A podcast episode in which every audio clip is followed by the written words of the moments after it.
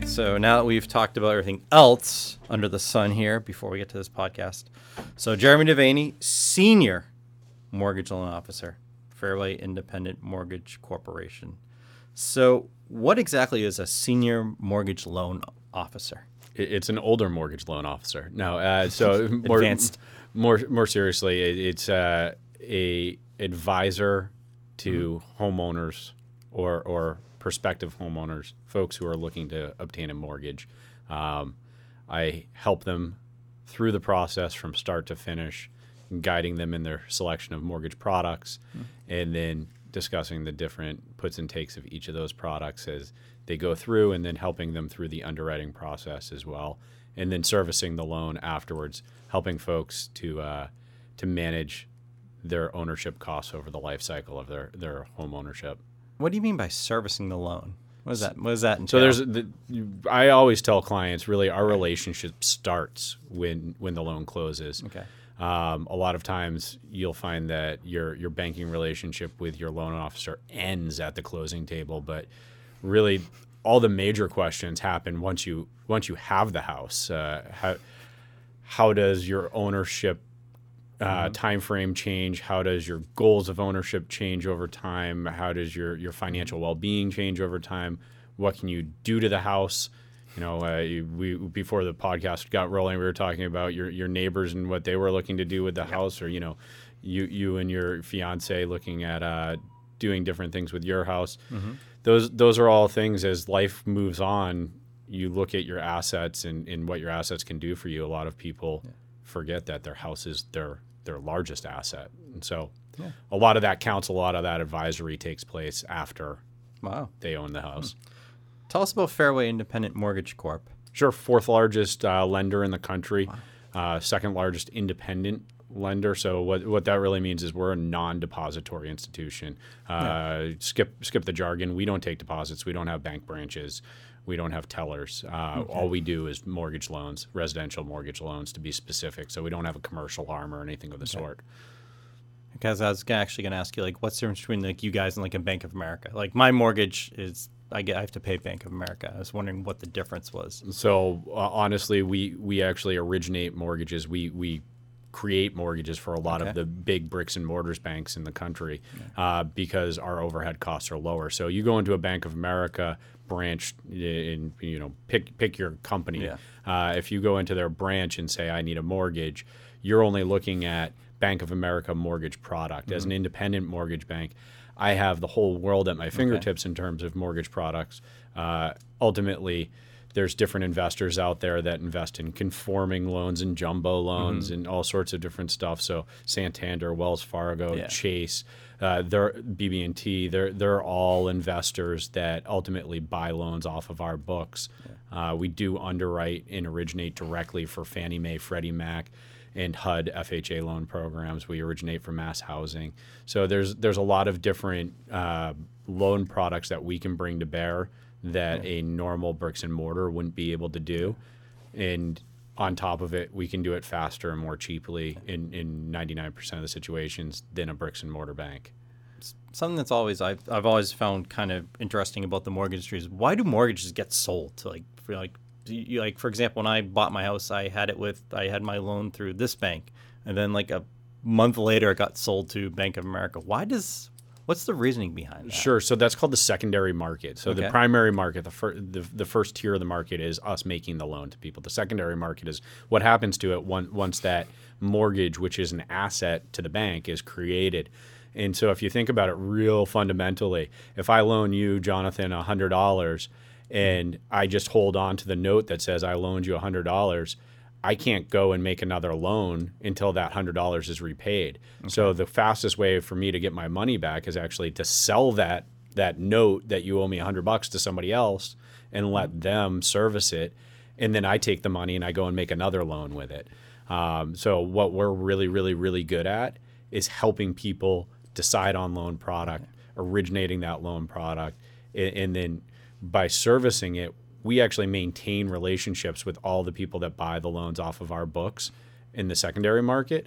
And so when issues pop up regarding, you know, whether whether it's your escrow accounts, real jargony word there Yeah. for you, but taxes, insurance, uh, you're having trouble getting the automated payments to work, and you need to get in touch with customer service. One of the beautiful things about being the fourth largest lender in the country is you can pick up the phone and call me. I'm still your primary contact point, even though I don't own the loan mm-hmm. anymore.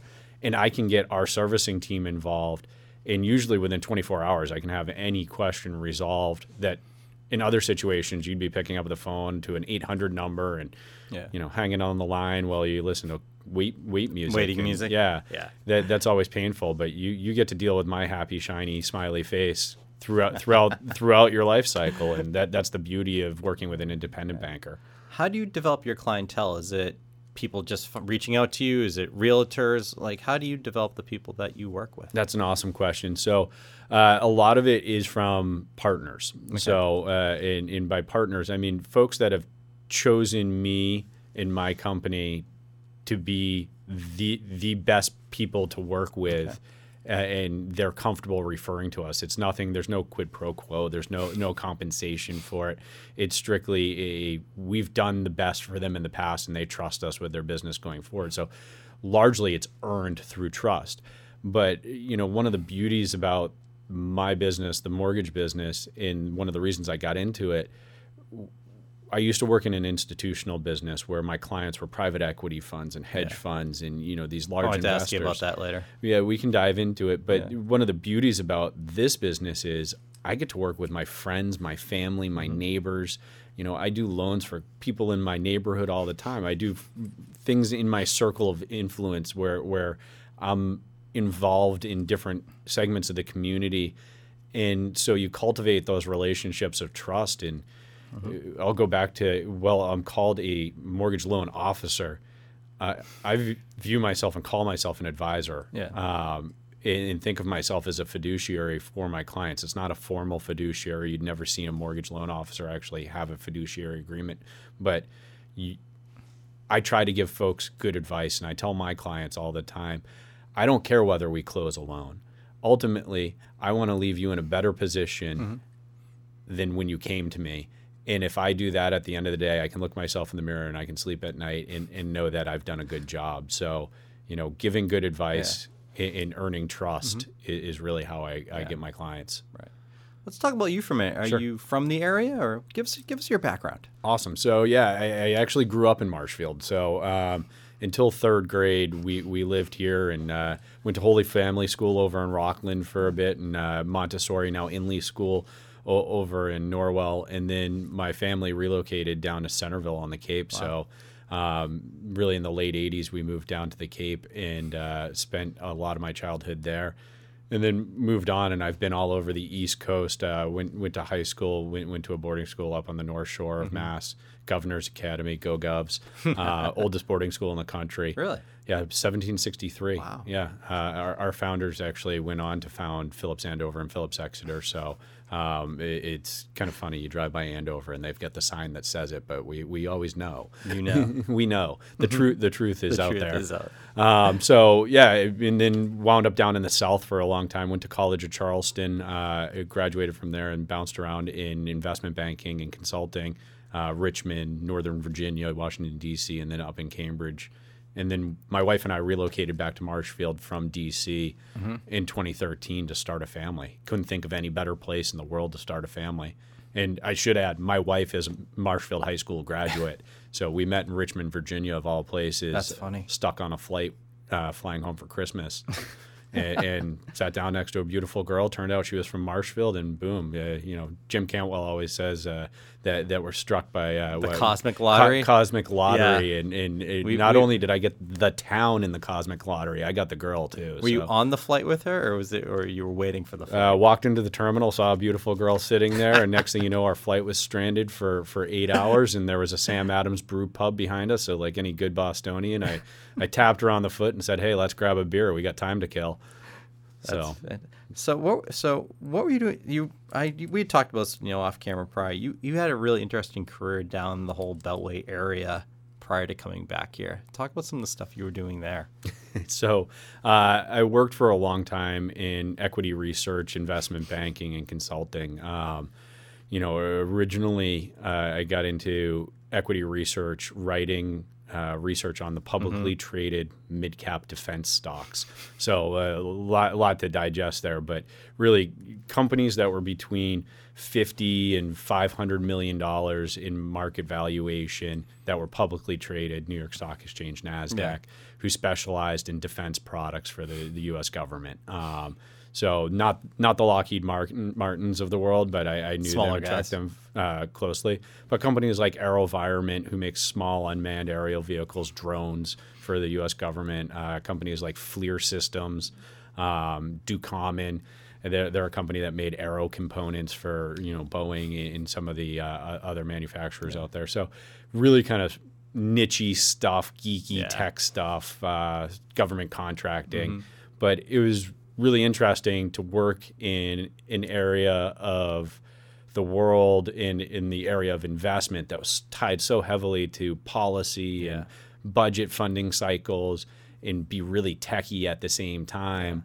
Um, but that kind of followed me on, and I, I moved up to Cambridge, still writing research, and then moved into working with uh, private equity companies in a consulting role uh, on on leveraged buyouts, and uh, also working with strategic acquirers, other companies buying companies, advising them on you know this is what a company really does and how how they're making money doing it. What made you jump to the mortgage world? Uh, I grew unhappy. So, uh, like like any person that's approaching midlife, you Yeah. start to review your priorities. Um, my wife and I, like I said, Allison and I moved, moved to Marshfield in 2013 to start a family, and we we had a, a son who was then uh, two years old at the time, and I was spending an inordinate amount of time with clients in uh, on conference calls in my office in Cambridge and doing really really interesting work but just increasingly unfulfilled by it. And one day my, my two-year-old looked at me and asked dada where you go? Where you go because i never saw him i, I was coming home at, at 11 o'clock at night and going back to work at 7 in the morning and Yeah. so you know we, we were just crossing each other's paths occasionally Yeah. um, and I knew that that wasn't the life I wanted to live. I, I wanted to be really involved in my community, and I wanted to be really involved with my family. I just didn't didn't want to uh, live and die by my work. Right. So, pick, picked up and started reviewing my priorities, and uh, talked to some really close friends who were amazing advisors uh, eh, who guided me guided me back to my true north, and it, it was a a amazing decision. I, I've never been happier, never been more successful with my career either. It, it's just been been wonderful. I know you're not the type of guy that's like in the in the office air quotes all day. What's what's the normal day for you? Because I know you're always out and about, meeting with people. That's one of the wonderful things about my business. If I uh, really think about it, when I started reviewing the career change, I, I did this whole entire uh, analysis of where my skill sets were, and I had spent a lot of my career in front of a, a computer terminal modeling and writing and you know crush, crushing the phone calls day in and day out. And I was successful at it but it was in spite of my skills my my skills are more relationship building and talking to Exactly. people Yeah. and so my day to day now is really largely focused on that relationship building and, and that advising folks. Uh, I've tried to create a team in my business that helps support me and does a lot of that work, uh, that that number crunching and that document correlation and, and all the back office type stuff so I can be out spending time with clients. You know, we were prepping to sit down for this and I'm coordinating meeting one of my, my realtor partners for, for lunch right now. So a typical day is, you know, some sort of community meeting in the morning, you know, getting on the phone and answering emails from overnight and structuring some things for, for the next day, and then meeting a partner for lunch, and then in the afternoon a coffee with another partner, and then end of the day really getting back with clients as questions and, and issues build up through the day that you've got to digest. But my day goes twenty four seven still. Yeah. Well, well, I might have changed who I get to work with. Yeah, uh, my my my You're work constantly doing business. my workaholic nature hasn't really changed. Oh, my yeah. wife probably would would appreciate it if I could figure out a way to dial it back. But the the tremendous part is people have responded to the way that I Yeah. do business, Mm-hmm. and and the the phone keeps ringing, and I'm always going to answer it. So. Uh, you know, to that note, pick up the phone, give me a call if you've got questions about mortgage. Always happy to answer. Who's the best partner for you? So if I'm who like if, if it's all about referrals and business and developing relationships, who are like what where's what what are the best partners for you, like character wise, characteristics? Characteristic wise, it's people that are willing to trust in you, mm-hmm. your team, and your process. Open heart, open mind. I've got a, got a financial advisor partner that always says that to me. Andrew heart, Guyton, the Guyton Group, fantastic financial advisor. Um, open heart, open mind. You- You're willing. You're willing to accept advice and partner with somebody to grow your business, and you're willing to put your trust in them, uh, in in a committed fashion. Uh, in our business, there's there's no real way that you can financially structure things. You're you're legally not allowed to, nor would I want to Yeah. structure things where you bind people up. Th- This is a business of trust, and it's earned mm-hmm. day in and day out. And so, when you find somebody that you can put that trust in, I've found that the really successful partnerships for me are the folks that own that fully and completely and invest in it so that we can share business. And that's not just referrals back and forth, but it's sharing business planning, it's sharing uh, ideas on how to grow each other's business, it's co marketing, it, extends through the gamut of Yeah. uh, opportunities. We, we find ways to align really tightly with each other um, through family, friends, relationships. It, it's, it's a beautiful thing when it really is clicking.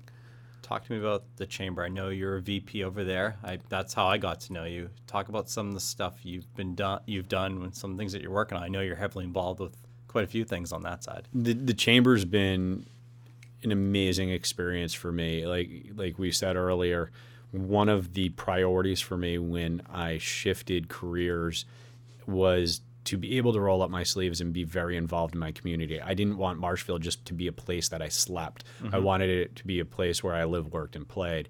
Uh, that that's our, our motto over at the chamber these days. You know, under your leadership, we really I- I, felt like we started to find our footing as an organization. You you did some amazing heavy lifting as president of the organization for many years to give us a strong foundation to grow from.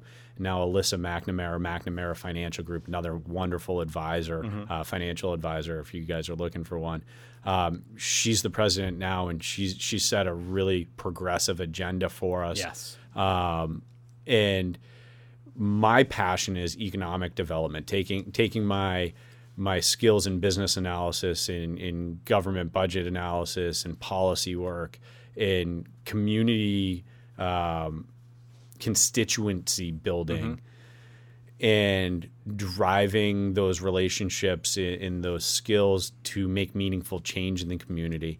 Uh, some of the stuff that we're working on now, Webster Walkability Initiative. So down in Webster Square, there's been a lot of traffic issues um, and a lot of um, a lot of opportunity despite some uh, raggedness around the edges. I, I, I think people have really worked hard to make it a place that folks want to gather Make it a downtown. and yeah, make it a downtown. It's taking it that last extra mile to make it really a place that that sings. Um, it, it- there, there's there's music there, but it's not quite singing in tune just Yeah. yet. And so, as an organization, Alyssa was able to get everybody to sit down at a table, and then uh, Tim Williams, Flaherty Insurance, fantastic partner as well. Um, he he's a member of the board over at the chamber and, and some other partners, um, you know, La- Laura Braid, our executive director, we were able to wrangle town officials. Mike Maresco has been a huge champion of this, and uh, the DPW and, and Sean Patterson and, and the guys over there, Greg Guimond in the planning office, to bring together all the different parties around the table Yeah. and come up with a thoughtful approach for the chamber members and the non-chamber member businesses that are in town center to solve some of the low-hanging fruit problems and let us move on to some more investment oriented problems. You know how do the bu- the, the buil- building owners and businesses make investment decisions longer term to be down there? Uh, some other initiatives that we're starting to approach um, but just beginning down the road of, you know, what, what's going to happen down in Green Harbor and Brant Rock with the business community down there that, that's gone through some different puts and takes. What's going to happen with uh, single use versus multi use uh, overlays up, up along 139? There's a lot of friction with the Right. business community up in that area of town. Um, so just uh, there's there's a lot of opportunity to make small, thoughtful changes in the policy around town to make Marshfield much more effective for its residents uh, and, um, and and continue to maintain the village-like feel of our town. I, I don't think uh, one of one of the things, and I, I know you've got other questions. I don't want to dive off on a digression keep- too far. yeah, yeah. One one of the things that always strikes me when we sit down and start thinking about these things. This isn't growth or progress for pro- progress's sake. We're not grow at any any expense sort of mentality over at the chamber these days. It's a very thoughtful approach to what is the character of our town? Mm-hmm. How do we maintain that character?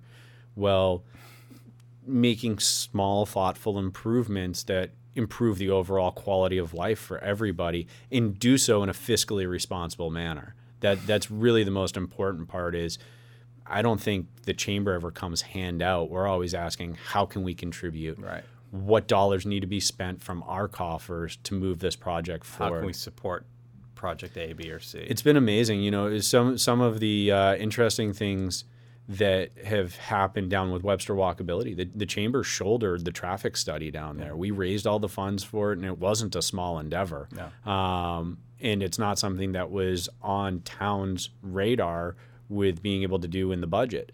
And so Chamber said this is really important to town center, to town, to our members. Let's take it on, and, and we've been able to move the ball ball forward because we we grew such constituency down there. So You also presented the grant writer article at town meeting not too long ago. Yeah, that that was um, a no brainer. Tim Tim Williams and, and I uh, like to sit down and have uh, sort of thought exercises about that low hanging fruit we were just talking about. Um, he, he's been an amazing partner of mine over at the chamber to come up with these ideas mm-hmm. and find the right people to bring these things forward. And when we looked at some of the issues that were going on around town, funding continuously mm-hmm. is a question. And I, I, by nature, am a fiscally conservative individual. Mm-hmm. Uh, I don't want any of my neighbors to pay for any of my passion projects. it's it, it that just is not sensible for me. Right. Um, you know, because I want to put flowers in the, in the traffic medians. I'm not going to sit here and say, well, everybody should pay more in taxes. That just doesn't No, work. doesn't.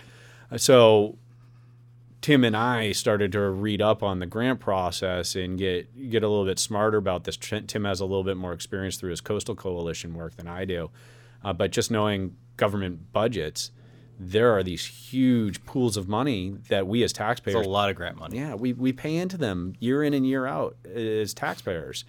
But Marshfield, because we didn't have a grant writer, was not taking back its fair share in grant funding, whether it's through the Seaport Economic Council or through governor's grants or through budget requests uh, up at the State House um, or on the federal level. There's a ton of money. And so we said, listen, there, there's this huge opportunity if we can carve out a very small piece of town's budget to amplify that piece 10x, 20x, 30x and really get some huge return on the spend and hopefully move some of these projects forward, whether it's trail committee stuff, whether it's Webster Walkability, whether it's the skate park, it's the seawalls, uh, you know, the Mobi mats down at the beach, parking studies for the beaches, traffic studies for 139, you name it. Yeah. There- There's a thousand different projects around town that need funding and there's plenty of cash out there in the, out in the for it. federal and state coffers to get it, or private coffers even. Starting to wrap up in Yeah. a little bit here, but uh, just want to jump to some journal stuff. What's what do you think's the best piece of advice you've ever received business wise? Oh wow. Um, oh, Or- this isn't gonna or- look good on video. You, or- you or- can trim this down or a little or bit. like or a person that you in your career that you've like, that you've kind of taken some influence from. So I, I had a business professor down at College of Charleston. Uh, I, I, wish I had spent more time thinking ahead of time about this. Uh, his, his name was Harlan Hodges. He he uh, had spent a lot of time with uh, Gerber in, in their mm-hmm. their product lines there. But you know he he always used to have little little nuggets that he'd hand to us. If you could jump back and jump in the time machine, what's something you you would tell yourself, you know, when you're first kind of starting out in your career, you know, that you know now, or like a piece of advice, or don't be afraid of starting. Okay. So, some sometimes uh, you you think you know what you want and you want to jump in and but you don't know how. Just roll up your sleeves and start doing it. Uh, you're gonna break eggs. You're you're gonna make mistakes, but it, mm-hmm life life is uh, life is about the journey, and, and you, you don't always know the final destination when when you get on the road. Um, so it's really it's been an interesting path in my career. You know, meet lots of people, ask lots of mm-hmm. questions, create lots of relationships. It's yeah. amazing the places that those will take you. But be willing to step back from time to time and really press yourself hard on what is most meaningful to you. I, think mm-hmm. uh, I spend a lot of time counseling people these days, especially partners in, uh, my team members. Uh, in the process of bringing on a, a junior right now. Mm-hmm. Um, find your big why. When, when you're when you're 15, 16, 17, 24, 30, 35, whatever the age is, that big why might be a little nebulous, a little harder to pin mm-hmm. down. Mm-hmm. Um, it becomes a moving target, though, and that's sure. what I mean by don't be afraid of making mistakes. Mm-hmm. You're just because you say it today is your big why doesn't mean tomorrow is. For me, it's my family. Eh, I, that's my barometer now. How I measure all activities. If if it's not moving me meaningfully meaningfully forward yeah. towards spending more quality time with my family, then then it's not an activity I need to be involved in. Um, so. I, I find I find that the folks that really have that big why nailed down, suddenly feel the clutter fall away. The noise disappears. You become super clear about the direction you need to go. And, and, then when you're making mistakes, it's more about you know how you, how you're aiming at that target. Wow. Well, well, thank you for joining us on Let's Talk Business, Jeremy. I greatly appreciate you taking time out of your busy schedule for doing this. It's been an absolute pleasure, Jonathan. Thanks so much for having me. Cool.